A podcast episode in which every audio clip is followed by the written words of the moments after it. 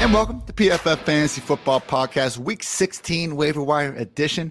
We got a few more things on tap as always, but you know, it's what we call the show normally. So I'm your host, Ian Hartitz, joining me on this lovely Tuesday afternoon. By lovely, I mean it is cold in the Midwest, but we got a great all around baller here. PFF's finest, Nate the Great Jahnke. Nate, what's up, man? Hey, doing well. Luckily, it's still at least like 40 ish degrees in Cincinnati right now, but once it gets to this weekend, it's not going to be that nice. We both live in Cincinnati, Nate. I've been a lifelong Ohio guy, usually more so in Columbus. I truly feel like Cincinnati. I mean, if Kentucky just won Cincy, that's fine. It's the South down here, man. I was in Chicago this weekend, freezing my absolute ass off at the tailgate. I mean, it's like single digits over there. I still feel like, you know, not complete winter mode yet here in Cincy, but it is complete winter mode across some of these NFL games we got going on Saturday, Sunday, Monday, Thursday. Once high school is gone and college and bowl season, the NFL takes over the world even more than usual. So, congratulations. If you're listening to this, there's probably a decent chance that you are still alive in your fantasy playoffs, or maybe you're the lucky someone who had that first round bye and just got to laugh as your friends tilted their ever living faces off last week. Or maybe you're just a sicko that still enjoys listening to us. And either way, we appreciate you guys tuning in. Last point here before we get going to my week 15 sheesh report. Nate, I sent out a tweet last night after uh, you know the game finished up, just like, hey, please send me your just worst fantasy loss possible.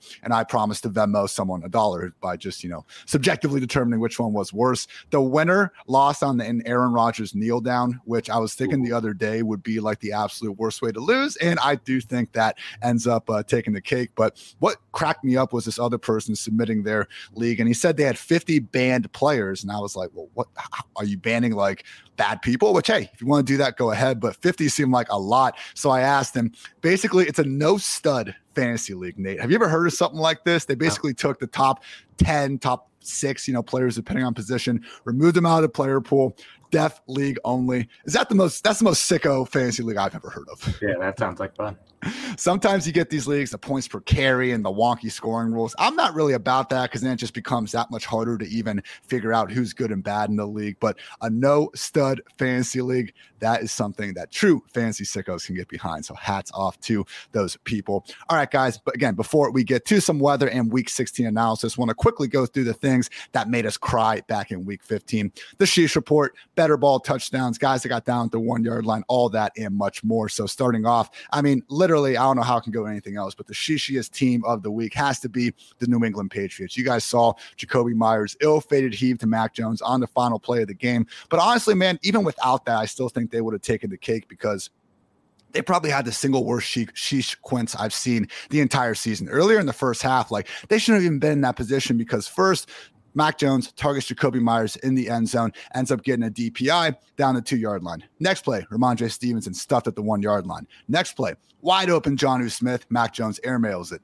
Next play, Mac Jones does throw a touchdown to Jakobi Meyers. Too bad they call a timeout just before the snap. I'm telling you guys, no one seemed to hear that whistle. They were playing at full speed. The play just didn't count. And then finally, on fourth and goal, they go for it. Mac Jones QB sneak. He scores not so fast, my friend. Jonnu Smith, maybe, just maybe, getting revenge for that previous misfire. Didn't even line up in time for the snap, so it was a false start and thus no touchdown.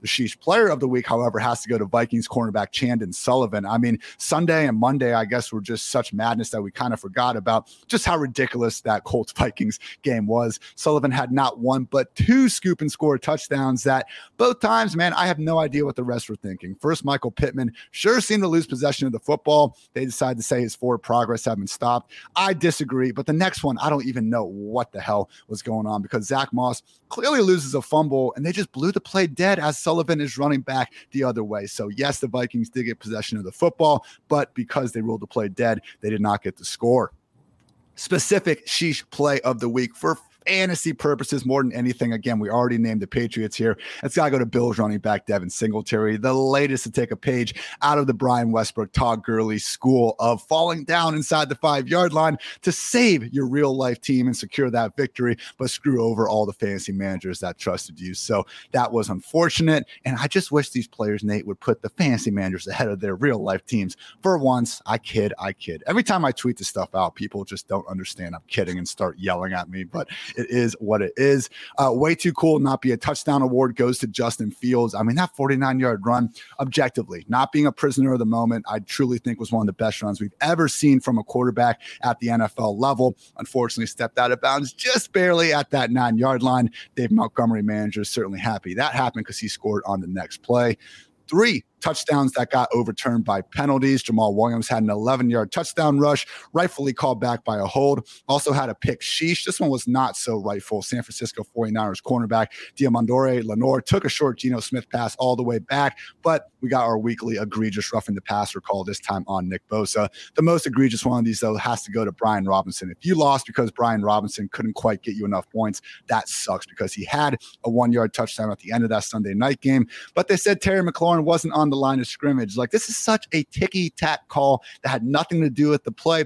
And after we even see Terry McLaurin, look at the ref, ask if he's on the line, get acknowledged, even move up a couple inches, give him a thumbs up. You know, Terry McLaurin again confirmed all this after the game. Just an egregious mishap by that crew on Sunday night three official drop touchdowns. Ja'Marr Chase had a 24 yard score, hit him in the chest, and then fall to the turf. Definitely there was a missed defensive pass interference or even holding call on that play. Makeup call on the next one, but still was a drop that hit him in the chest.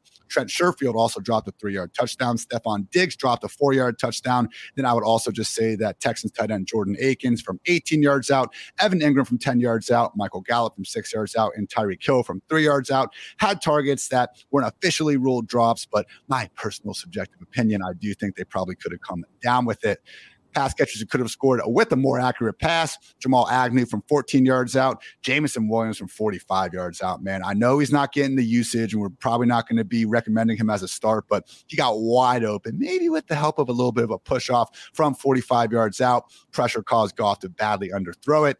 Jaylen Waddle could have had another long house call, but Tua underthrew him. Stefon Diggs got all kinds of separation deep after Xavier Howard fell down, but Josh Allen sailed that. And one of the more egregious ones that I caught at the end, actually after reviewing some stuff on Monday, Nate, Curtis Samuel on the first play of that final drive. I mean, he ended up catching a 27 yard pass, but if Heinicke had just laid that ball out there reasonably in the middle of the field, we're talking about like a 60 plus yard touchdown because he was that open to begin with because the flat defender didn't initially carry the wheel and the deep safety, once you look at the all 22, was covering the post in the middle. So damn it, Heinicke, just a little bit more accurate. Could have been a much easier stretch at the end there.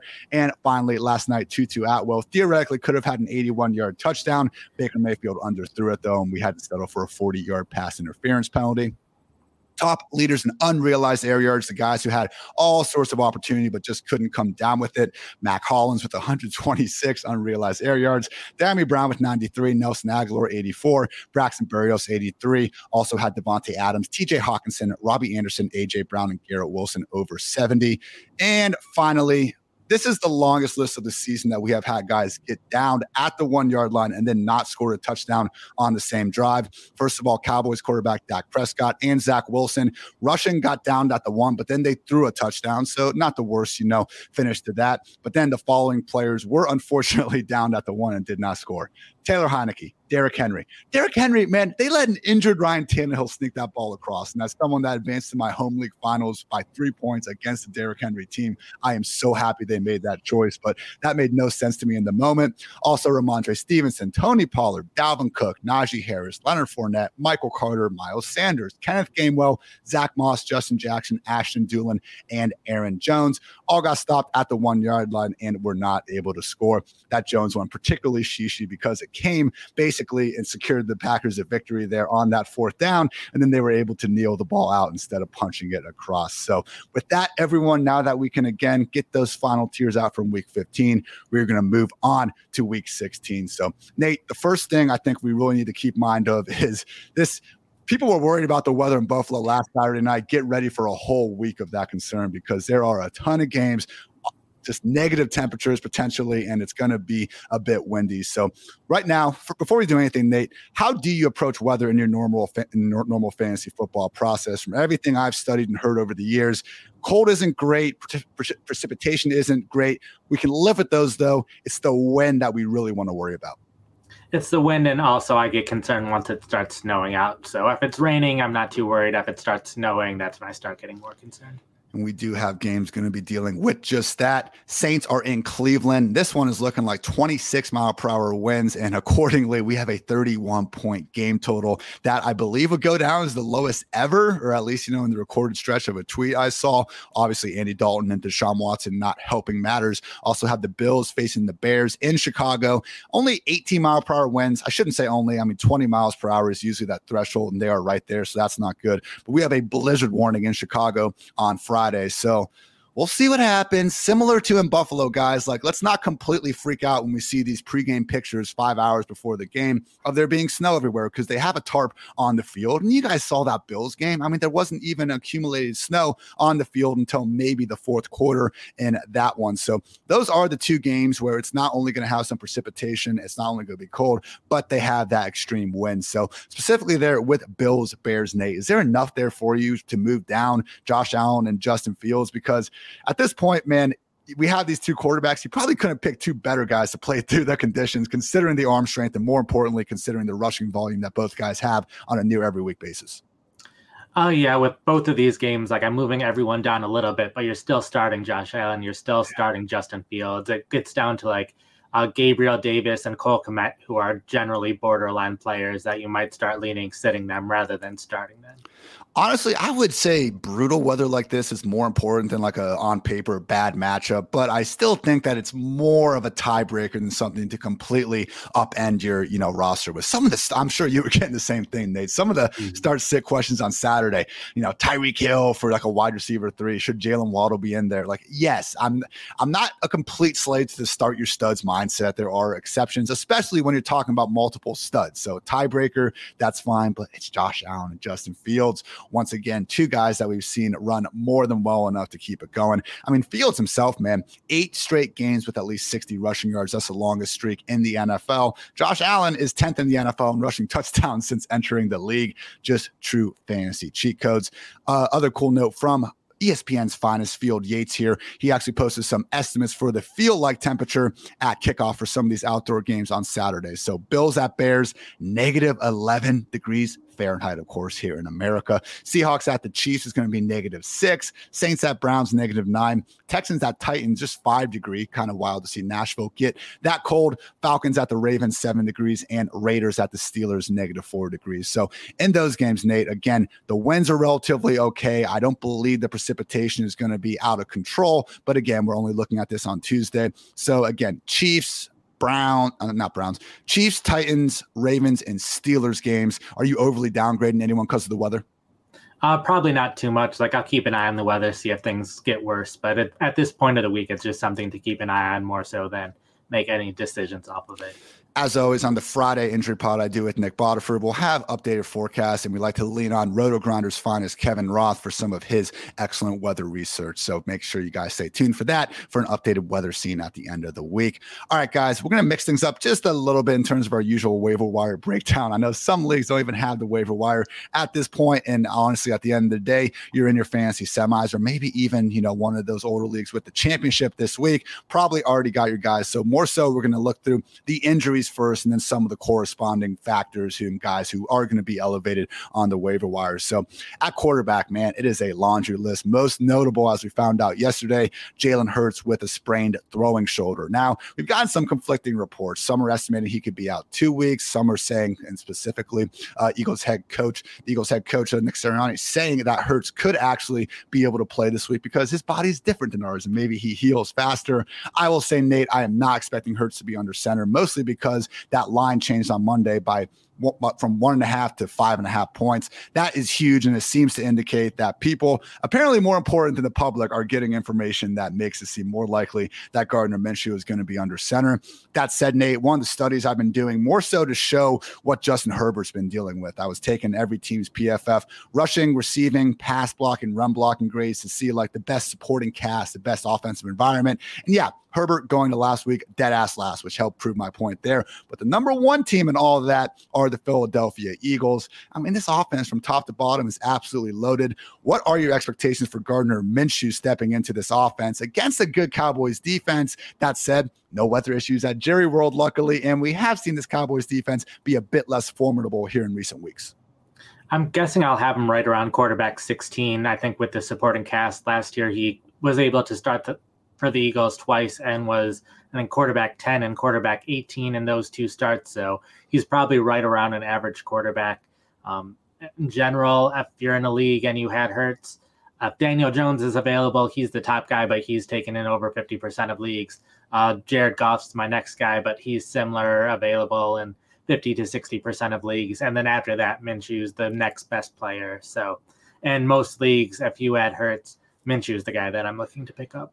This is amazing, Nate. We have a show sheet before. I like to be prepared for all you guys, but I mean, I just have the injuries here. I have my quarterback rankings in another tab, and I have it QB 14, Daniel Jones, QB 15, Jared Goff, and QB 16, Gardner Minshew. So we are on the exact same page, my friend, and very similar sentiment with Gardner Minshew. I mean, he's been someone that has been an average NFL quarterback. So I believe when you take an average quarterback, put him in, again, anyone's idea of an elite offensive environment, we could see some good things come out of this. You also noted in your your weekly waiver wire column that uh, Gardner Minshew, like Jalen Hurts, has a top 10 scramble rate. So I don't think we're going to confuse Minshew for Hurts, you know, once they're in the open field, but he is someone that could at least chip in, you know, an extra 20 or so yards. I mean, Minshew, when he was with the Jaguars, much better fantasy quarterback than real life, which is all we are worried about at this point. Yeah, surely pay attention. Daniel Jones, Jared Goff, Gardner Minshew. I appreciate you tuning in. But yes, that is the order we are going with there. I was surprised to see, and I mean, I know they've been well documented. I mean, Jared Goff's outside splits are awfully brutal, but that weather in Carolina, not expecting to be bad. And that offense, really, with everyone healthy, has been humming. So we are happy with that. Okay, Lamar Jackson with this knee injury has missed these last two games. It's not a guarantee that he's going to be back this week. John Harbaugh refused to say just about anything. We did get a report from NFL Network's Ian Rapoport, though, saying that the hope, Nate, is that he's going to be available for this week 16 showdown they got coming up against the Falcons on Saturday afternoon. So the matchup isn't anything to worry about.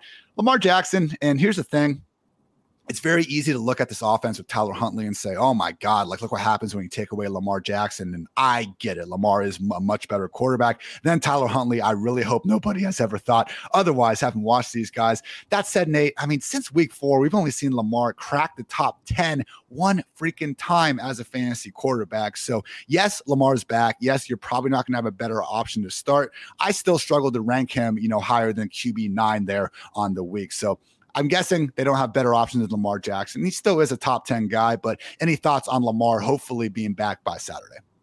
Yeah, like hopefully he's back. You're probably starting him unless you have a much better option. I think in my mind, this more so affects the other players in the offense. If Jackson is back, should help the offense in general, should allow them to run the ball more often. That's good news for J.K. Dobbins and potentially good news for Gus Edwards as well if you're in a deeper league. Also have Colt McCoy in the concussion protocol. Cliff Kingsbury, the ever helpful injury aficionado, called him day to day. This is one of those things where we talked about it last week uh, on, I believe, the solo pod I did, where with Colt McCoy, I mean, he hasn't been good this year, but he's also run really freaking low in terms of the defenses he's had to face, and especially some of them coming off the bench. I mean, it was like earlier season Rams, the 49ers, the Patriots, and last week the Broncos. So he's been banged up throughout this stretch. Finally gets a bit more feasible matchup against the against the uh, Tampa Bay Buccaneers, albeit that's not exactly a cakewalk as well. So, Nate, my bigger concern with Colt McCoy, I have him like if he's playing this week, he's my QB 23. So I don't think people are going to be going out of their way to get him in there. But as much as we maybe haven't seen that big of a drop off from Kyler to Colt McCoy in terms of the skill position players still managing to put up fantasy points, I mean, you can honestly argue that Colt McCoy is not better for the overall upside. But we've talked about on this podcast how having a rushing quarterback like Kyler can take away checkdowns for running backs and they factor more into the equation on the goal line. So I think Colt McCoy from Kyler, you know, I dropped the guys maybe down a couple spots, but if we go from Colt McCoy to Trace McSorley, that's when things can really get rough because McSorley has the rushing tendencies of someone like Kyler, but he has passing ability that is so far below both guys that it could be problematic for guys like DeAndre Hopkins, Marquise Brown, and maybe even James Conner. So, Nate, if Colt McCoy is out, how far do you see yourself dropping guys like DeAndre Hopkins and Marquise Brown down the ranks? Uh, Marquise Brown, I think, would become a player that's only a borderline starter. Really, it'll depend on all these other weather games, how much you're dropping other wide receivers, if Marquise Brown remains a starter or not. Uh, Hopkins, drop him down, but I'm still starting him because he's DeAndre Hopkins. And James Conner, I won't be too concerned about just because he's run in stack boxes before. He'll still be able to run the ball a ton in that game. So still more or less trusting Conner. Yeah, DeAndre Hopkins this year. I mean, I know we were all kind of wondering what he was going to be like coming back without the, whatever PEDs happened to be in his body, you know, in an offense that wasn't exactly thriving over the first six, seven weeks of the year. PPR finishes, though, as the wide receiver eight to 21, 12, 12, 15, 23, and most recently 32. If wide receiver 32 is your floor, that is not too shabby. We will take it, especially here in week 16. Also have Russell Wilson dealing with a concussion. This one's a little more interesting, Nate, because he technically did clear the protocol last week, but they still went ahead and went with Brett Rypien. I'm not sure if that was them being cautious or them just kind of re- realizing that this is more or less a lost season at this point. Not more or less. I mean, come on, they're four and ten. This the Broncos are dead in the waters at this point in the year. That said, I almost treat this one closer to Kyler to Colt McCoy. Yes, I'll take Russell Wilson over Brett Rypien for you know trying to win a game and for the future, but I think we can agree that we didn't necessarily nosedive all these fancy assets purely because of that quarterback change. Thoughts on Russell Wilson if he does get back under center for this one, Nate, because he is someone where he gets the Chiefs in week 17. Do you think we could maybe see Russ play a little bit better ball, at least from a fantasy perspective, should he get back under center? Yeah, I think it's definitely possible. He's someone that I'm we're considering picking up, particularly for next week with that matchup against Kansas City. Um, I'm not changing too much how I view the other receivers or running backs with it. I think last week was also just a case of uh, you have one guy who practiced with the starters all week, so have the guy who practiced with the starters play with the starters. So I think I'm pretty much trusting that Wilson will be the starter these next couple weeks, and um, probably not starting him this week, but definitely happy with, with starting Jeudy. Happy with more or less having Latavius Murray just because how much he runs the ball, but with how many injuries they've had at wide receiver this season, like it's hard not to trust them when they're the only options on the field. Jerry and Greg Dulcich at tight end. They keep on going further and further down the depth chart. Freddie Swain uh, joined the team this past week off of a practice squad and instantly became their wide receiver three over the game. So it's just there's no one left to throw to not a given that Sutton's going to be sidelined again, but Kendall Hinton's also got a hamstring injury. Hamler is on the IR. My God, Tim Patrick unfortunately wasn't able to play a snap all season, of course. So, yes, we can live with fantasy assets on terrible offenses when they are being as featured as these guys. Just continue to, I guess, you know, monitor those injuries elsewhere on the offense. We also have Kenny Pickett, did not play last week, but we got some news shortly before we started recording that he has been cleared for the protocol. Fifth best schedule here over the next two weeks, Nate, in terms of fantasy points per game allowed to opposing QBs. It is going to be cold on Saturday night against the Raiders. I do appreciate the NFL giving us Raiders Steelers on Christmas Eve evening, you know, so we can just more or less ignore that one. But in this spot, Nate, it's obviously a winnable enough matchup against the Raiders. And again, week 17 isn't too shabby as well. So thoughts on Kenny Pickett, who hasn't thrived as a fantasy and especially not as a real life quarterback, but we have seen slight signs of him at least running running the ball enough to maybe spike here when it matters most.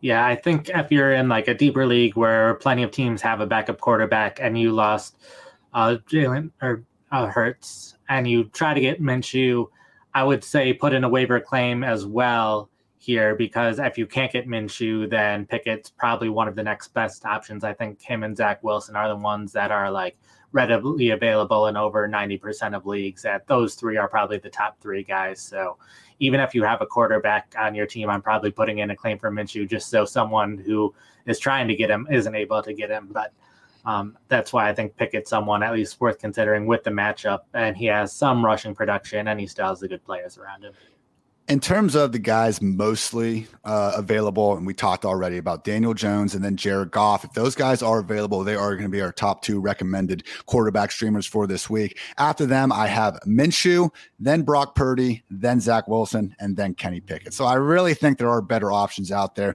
than going to Pickett. Speaking of Brock Purdy, though, still only rostered in 22.6% of ESPN leagues. He's thrown for at least two touchdowns in all three of his extended appearances this season. That said, not really running the ball. This still is a run first offense. He's only finished better than the week's QB 15 on one occasion. Still, though, you know, is not going to be a bad weather game. Obviously, playing from San Francisco not the easiest matchup against the Washington Commanders defense, but I'm not completely terrified at considering all the talent in that offense. So, thoughts on Brock Purdy? He is expecting to be a bit healthier after dealing with those oblique and rib injuries last week. Um, yeah, I think I'm fine with him. I probably have him right around the same spot you do. He's just uh, taken in a few more leaks and some of these other quarterbacks that aren't quite as good. So I think just with how well he's been playing in their system and the, he has so many good players around him that that leads to fantasy production. So not going to be the happiest starting him, but uh, there's definitely worse options out there. Got a quick uh, question from our guy Aaron about the DST recommendations. So, in terms of the matchups, in terms of those offenses that have produced the best games for their opposing defensive special teams, the top remaining defenses for these next few weeks the Chargers, the Lions, the Browns, the Dolphins, the Jaguars, the Chiefs, and the Giants. So, out of that group, man, I mean, the Chargers just getting these two layup matchups back to back. So it'd be a lot cooler if Joey Bosa could get back in action and Derwin James. So that's the only problem there. As much as their matchup might be great, you know, matchups, again, more of a tiebreaker. I'd rather not be playing a terrible defense if I can help it. So the Lions are someone that with Aidan Hutchinson ascending, we have seen him playing a little bit better ball. They get the Panthers and then the Bears. I'd say they're probably, you know, one of my favorite ones that are going to be available in more leagues than not. I know that scoring defense number not good at all, but still, a, you know, still obviously a team that we have seen ascend and especially in the run game be a little bit better. The Browns and Dolphins to me fall more so in that Chargers category. Jaguars have been, you know, not not overly good as well. Chiefs are at least op- opportunistic. So I'd say Lions, Chiefs to a lesser extent, the Giants because they don't have as much of a layup until week 17. Have you put any thought into the defenses uh, yet this week, Nate? Oh yeah, the Chargers are the one that in one of my leagues stashed them. I think both of my leagues uh, stashed them last week because I knew the matchups were so good, and I know matchups for skill positions are a tiebreaker. But when I'm looking at defenses, I take matchups a bit more into account than I do for the offensive players. I will make sure to uh, get my, you know, handy dandy conditionally formatted, just those matchup charts showing you guys the best and worst matchups here over the next two weeks. Uh, posted on Twitter either today or tomorrow. Always catch your boy over at I Heart It. a couple more quarterback ones. Ryan Tannehill with the ankle reportedly could be out of this one. I did not see. I think it was uh, Tom Pelissero from NFL Network noted that he faces an uphill battle to suit up Sunday against the Texans theoretically, Malik Willis would be a quarterback that we can get behind as a much better fantasy quarterback than real life, but we have not seen that. They are terrified of letting this man drop back to pass. I mean, he got the start against this Texans defense back in week eight when they were honestly, I think, playing worse than they even are at this point in the year. And guess what? He was only asked to throw the ball 10 total times. He only had five carries. In the next game, he only had eight carries for 40 yards against the Chiefs. So Malik Willis, Nate, again, I get it. We saw the preseason highlights. You can go back and look at his Liberty highlight film. The guy is an athlete, but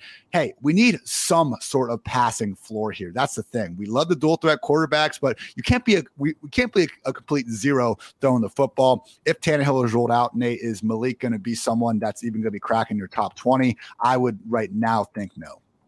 No, and I'm not even sure Tannehill would crack my top 20 if he was playing. They're just going to hand the ball off to Derrick Henry every single play. He had 30 carries last time they played. He's destroyed Houston over and over and over. He's played well in December. It's all adding up to Henry getting the ball repeatedly throughout this game. Last four games against the Texans 219 rushing yards, two touchdowns, 250 rushing yards, two touchdowns, 212 rushing yards, two touchdowns, and 211 rushing yards, three touchdowns. Four straight games with over 200 rushing yards and multiple touchdowns on the ground against the same defense. Absolute madness. Final note here is that Mike White going to need at least another week to get back there with that ribs injury. And honestly, man, I thought Zach Wilson last week put forward his best game of the season, actually showing some highs to go along with the lows that we all know are there. But guess what, guys? You look at the top of the leaderboard in interceptions and turnover worthy plays, you can see a lot of good quarterbacks up there as well. So the problem with Wilson was all those boneheaded mistakes, and we weren't getting any of the upside. But five big time throws last week. That was tied with Josh Allen. I mean, in his previous seven or eight starts, wherever he had, he only had three big time throws combined. And big time throws, like turnover worthy plays, they aren't even looking at the result necessarily. You can have a big time throw that ends up being a drop or an incomplete pass still, but it was still an awesome throw truly was a good performance from Zach Wilson. So, at a minimum, he will be under center Thursday night against the Jaguars. And as you noted in your waiver wire column, Nate, he has thrown for over 300 yards and multiple touchdowns, two of his last four starts.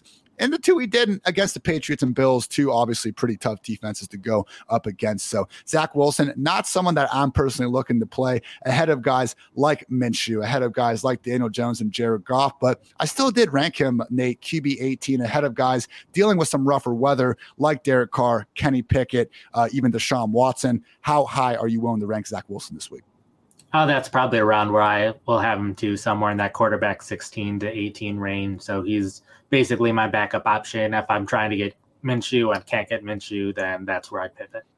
A couple RB injuries to break down. Jonathan Taylor, unfortunately, sent to the IR with the ankle. Hey, guys, guess what? We were on Christian McCaffrey over Jonathan Taylor back in August, too. Let's not victory lap injuries, though. That's a bad look. We want all these guys to be healthy the entire season. That said, we saw Zach Moss dominate usage last week, Nate.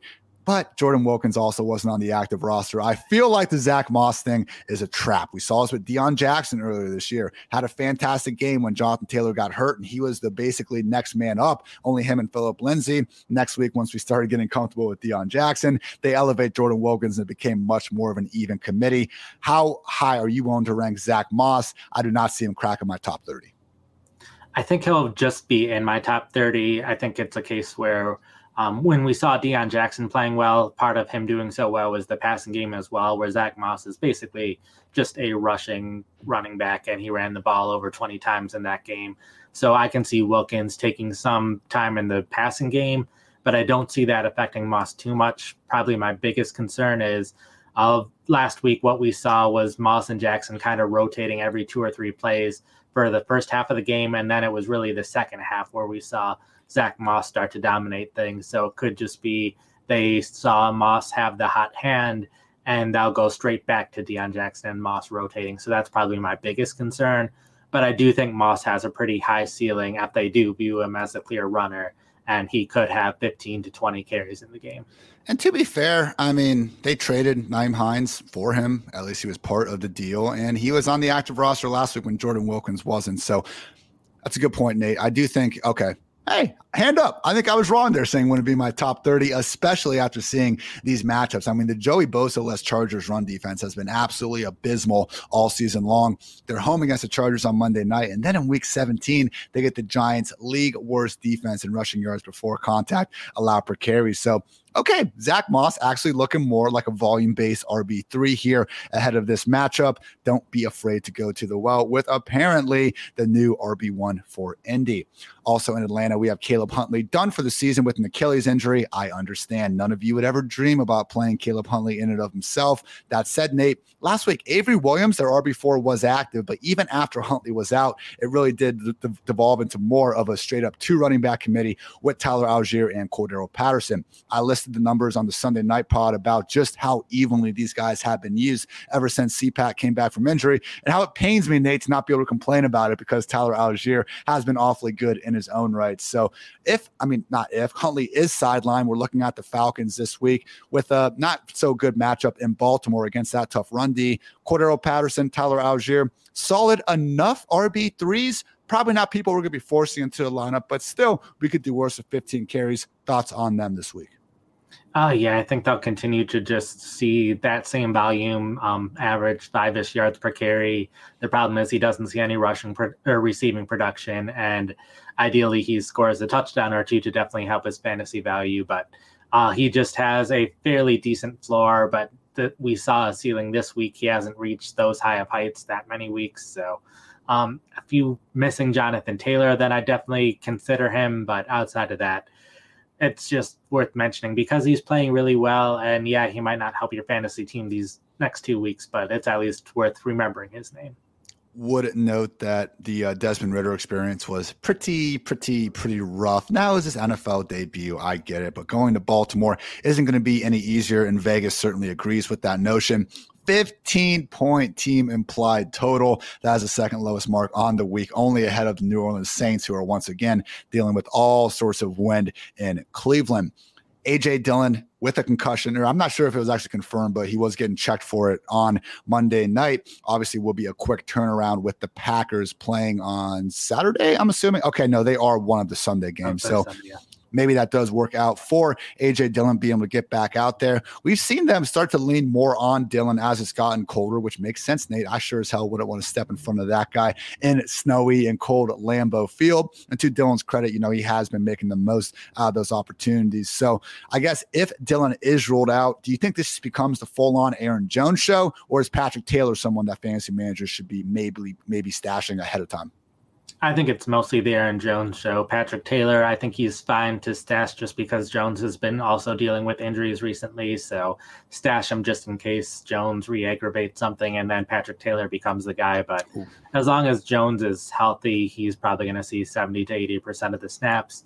Taylor will still see some snaps, probably get five to 10 carries, but not someone that's worth starting unless something also happens to Jones.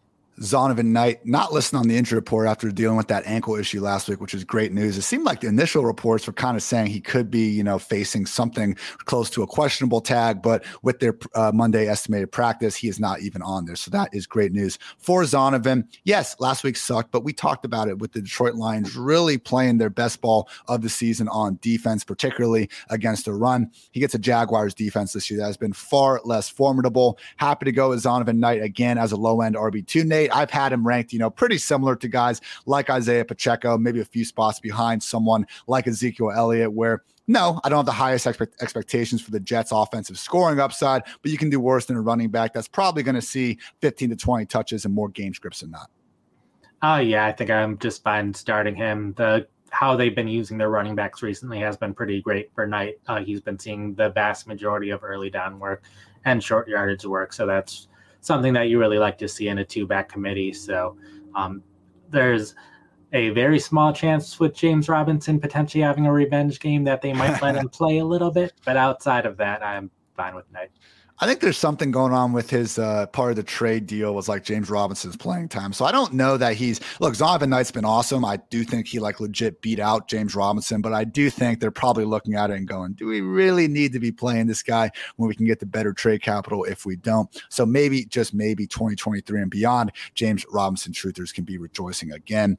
Next up, we have Khalil Herbert potentially coming off the IR with the hip injury. He will return to practice this week. So Dave Montgomery without without Herbert. We've still seen some Darrynton Evans in there, and before that, Trestan Ebner. So it wasn't a complete James Conner, you know, 95% snap workhorse role, but still plenty for Montgomery to keep on keeping on as worst an RB2, but more times than not, a legit RB1 last four fantasy finishes for Montgomery RB6, 21, 12, and most recently six after that two touchdown performance. So with Montgomery in there, he's a volume based RB2 in an offense that we know is going to have to run the ball more than ever ahead of, again, this, you know, snowy little Saturday that we got going on in Chicago. Somebody call Shady McCoy, please. But Nate, if we see Khalil Herbert turn um, return to action, how confident would you be in still firing up Montgomery with the fantasy season on the line? I'm still starting him in that case. I think he'll still see plenty of work. He was still uh, running the ball and catching the ball plenty when Herbert was healthy. I could see them very well easing him in, even if he is ready to play. So I don't think Herbert will see quite as many snaps as he was seeing before the injury. Um, there's a chance that week 17 we might see more of a balance between the two, but even at Herbert's best this year, Montgomery was still playing every snap on the first two drives and then rotating in throughout the rest of the game. So, still trusting Montgomery, especially with the weather and the need to run the ball, particularly in that weather. It's a good point. I mean, Herbert was playing really well throughout this year. I know a lot of people were hoping that he could just leap Montgomery on the depth chart, but hey, I think the Bears have two good running backs, similar to what's going on in Dallas and the Bears coaches. Clearly, we're still trusting Montgomery even with a healthy Herbert. If you look at his touches in those games with Herbert and then Montgomery also being healthy, I mean, he had 20, 17, 16, 16, 15, 18, 15, and a lowly count of 10. So those were his games with Herbert. Without Herbert, he's had 20, 17, 18, 15. So, yeah, a little bit of an increase, but again, maybe not quite as much as you might have thought otherwise. Another running back injury, I believe. Actually, no, that's it. All right, wide receiver, nothing too much crazy going on. Corey Davis limited with a concussion. Denzel Mims not expected to play.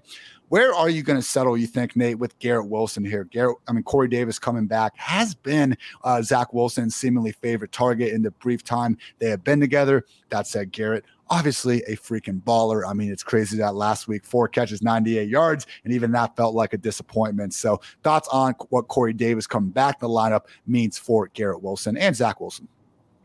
Um, I think they'll be able to throw the ball to both wide receivers, like Corey Davis.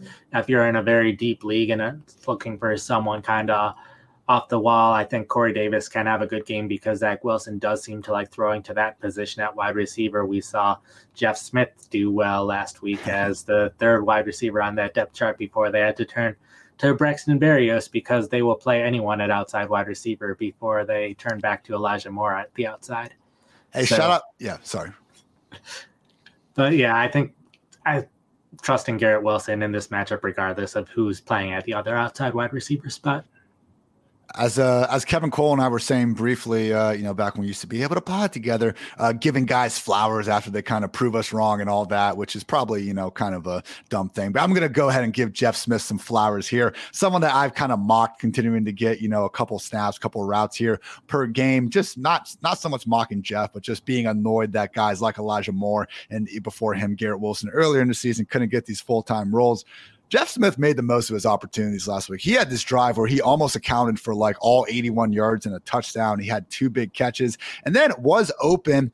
I don't know how this wasn't a DPI penalty. The I think it was uh, Marshon Lat- No, it wasn't Marshon Lattimore. Someone out there was completely pulling, hanging all over Jeff Smith. Zach Wilson actually threw a very catchable ball just off the fingertips and didn't get the superstar call that you would like to see Jeff Smith getting from sometimes. So Jeff Smith truly a baller. Not someone we're going to trust in fantasy, but kudos to you for proving, uh, you know, idiots like me wrong. Jeff, at tight end, we did have Dallas Goedert activated from IR with that shoulder injury. So, Nate, look, this is a big game. Obviously, Hurts could not be in there. I tend to think Dallas is going to get his 100%, you know, maybe not 100% snaps, but get his usual full time role back right here, considering the shoulder injury, considering they didn't play him last week. Am I just too hopeful that Goedert's going to be out there? Do you think he'll be eased in here? Um, I think maybe slightly, but I think that's still at least well over 50% of offensive snaps, which with his talent over 50% of snaps is still better than most every other tight end out there. So I'm very much starting Goedert this week unless I decided to pick two quarterbacks and have like Dalton Schultz as my other option it is, you know, maybe a little bit notable. Different injuries, obviously, but last year he did not play in week six. I do not remember why he did not play, but immediately came back the next week to a 93% role. So, hey, before he left, I mean, we're talking, he literally didn't miss a snap in that final game he played against Washington back in week 10. So, Dallas Goedert will be going back to the well with him, probably as a top five tight end immediately, man. Even guys like David Njoku uh, is going to have a big problem with that wind up there in Cleveland. So, Dallas Dallas Goedert, we are willing to trust him to a high level. And that covers most of the major injuries. Once again, we'll back here on Friday with my guy, Nick Botteford, to completely go through uh, the injury reports and every fantasy relevant player there. Last few notes here, Nate. And again, everyone can find your full thoughts on the available waiver wire on pff.com. We already talked about Zach Moss. We did see Chuba Hubbard have a pretty solid game last week. Was this an actual takeover of the backfield or more so the Panthers playing from behind, just being in a more friendly game script for Chuba?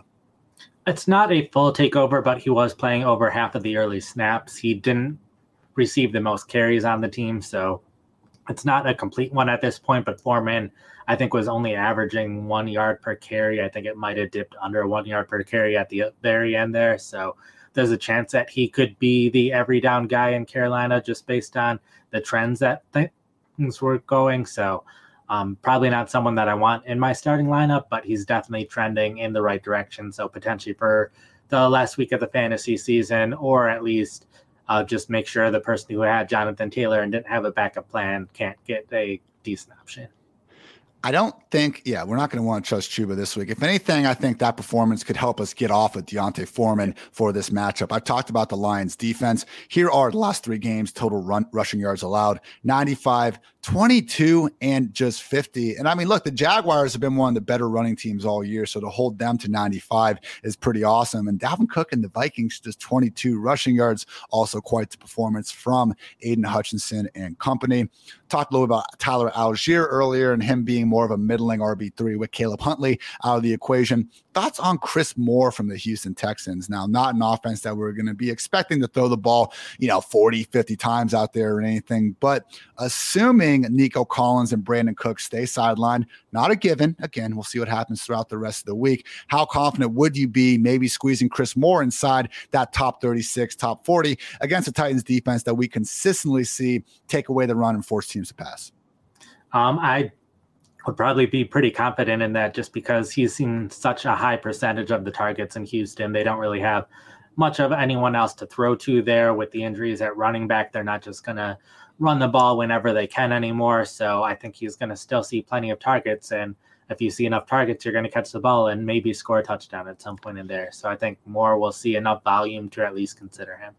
20 targets over the past few weeks. And again, that was against the Cowboys and Chiefs defenses where a little bit more feasible to run the ball. No Dameon Pierce. He is on IR. We would be expecting that to continue. Uh, Nate, we didn't see it. I mean, it was the Royce Freeman. It was just a disgusting committee in Houston going up against the Titans. Please stay the hell away from everybody involved. Saturday, comeback hero KJ Osborne went the hell off last week. Now, Nate, this was, you know, the first game pretty much all season that we saw KJ put forward any in his entire career, I should say, put in anything close to those sort of numbers. He still looks like their wide receiver three more weeks than not. And this week at home against the Giants, I do think Dalvin Cook in that run game could have enough success where Kirk Cousins probably won't be, you know, in a 30 point hole at halftime and be forced to put the team on his back like a prime Greg Jennings. So are you buying KJ Osborne having this late season ascension, or did we just see a random boom that, let's face it, has been surrounded by a lot of busts throughout the season? I think it was probably more of a random boom. He's just someone that I mentioned in the waiver article because there's always those leaks where anyone who does anything good is probably worth a waiver wire pickup, and he definitely had a very good game. And I think he probably more so talked about him for 2023 because he could very well be the Vikings' number two wide receiver then. So, especially like in dynasty leagues, this is probably pretty big for him that he had this big game to potentially get that number two role next year. But probably not someone I'm starting this week unless I'm in a four or five wide receiver league. But um, at least someone worth monitoring to see if he can do this again. I think someone else that's probably gonna be more important in 2023 than this week, despite some of the solid games. Rashid Shaheed over there for the New Orleans Saints. Now he's seen his actual like play-by-play participation uh, go up in five straight weeks, and to his credit, three straight games where he's gotten 53 yards, 75, and last week 95 and a touchdown. It wasn't a complete fluke touchdown, but that was a pretty terrible duck from Taysom Hill that the safety ended up not really playing well. And Rashid, to his credit, caught the ball and got into the end zone. But I look at these targets, Nate. Last five games one, two, three, four, and four. I look at the weather. It is absolutely abysmal. If there was ever a game to downgrade these guys, it's looking like Brown Saints. And just again, with this one, I'm almost wondering if we see more Taysom Hill under center, more running the football, and it's in an offense applied to score a week low, like 14 and a half points. So, thoughts on Shaheed, and if uh, you're at all buying into the fact that maybe we do get more of a, I guess, like the most Taysom Hill we've seen all season. Yeah, like I'm buying into the fact that he's probably a starter at this point and could very well be a starter with the Saints next year. Just the fact that he went from undrafted rookie to this point is pretty remarkable. So, it felt kind of disrespectful to not even mention him, but he's also someone that, with the weather and with the offense in general, probably not starting him this week. I remember seeing him get that initial touchdown against the Cardinals, you know, sick double move and actually just breaks free. And was like, who is this guy? Been fun to see him make, you know, again, a lot more out of a year that I'm guessing most people didn't even know who he was entering the season because of his status as an undrafted player. So great stuff there. Uh, we did get another start sit question here a second ago. Uh, David Njoku, Evan Engram, Dawson Knox, or a guy Chiggy Okonkwo. I lean Evan Engram there, Nate. I think it'd be close again if we didn't have this brutal weather in Cleveland. Yeah, Engram was where my gut initially went. I'll be doing my rankings after this. Like I did my quarterback rankings because I've been receiving so many quarterback questions, but tight end rankings I will have by the end of the day and then it'll be up tomorrow on pff.com. I appreciate a couple of you holding me account. I think I got Kenneth Walker in there last week, like around 5 p.m. on a Thursday or something. So ah, we'll get to it. You know, I'm not quite as timely and awesome as Nate. You guys can always see, you know, those fantasy pros ranking trophies that my man is racking up each and every year, seemingly. So yes, you can catch all of our rankings on pff.com. We'll absolutely make sure that those are updated with all the info from injuries, from weather, from whatever else we happen to uncover throughout the week on pff.com, PFF Plus. Go check out the app. It is a damn good time over there. Nate, I think we have completed it, man. This is a situation where, again, week 16, almost the last game of the season. Let's go out and win some freaking championships, people. Why the hell not? Let the folks know everything you got on pff.com to help them accomplish just that. Sure. So, still have my recaps going on after every single game, even the ones that happen on Saturday and Sunday and Monday and we'll have plenty more Thursday, Saturday, Sunday, Monday. So plenty of games to go around. Uh, the waiver wires that went up yesterday, also starting to do some DFS content now that some of these waivers aren't going to be as much of a thing anymore. Didn't have the five to add, five to drop piece this week because anyone who you're not starting, you can drop from your fantasy league at this point. So didn't have that article or rest of season rankings don't make sense anymore. So um, I did have the five steps to win your fantasy championship go up today. So feel free to read that. Uh, tomorrow will be my rankings. The day after that starts it. And then just back to games happening and recaps happening.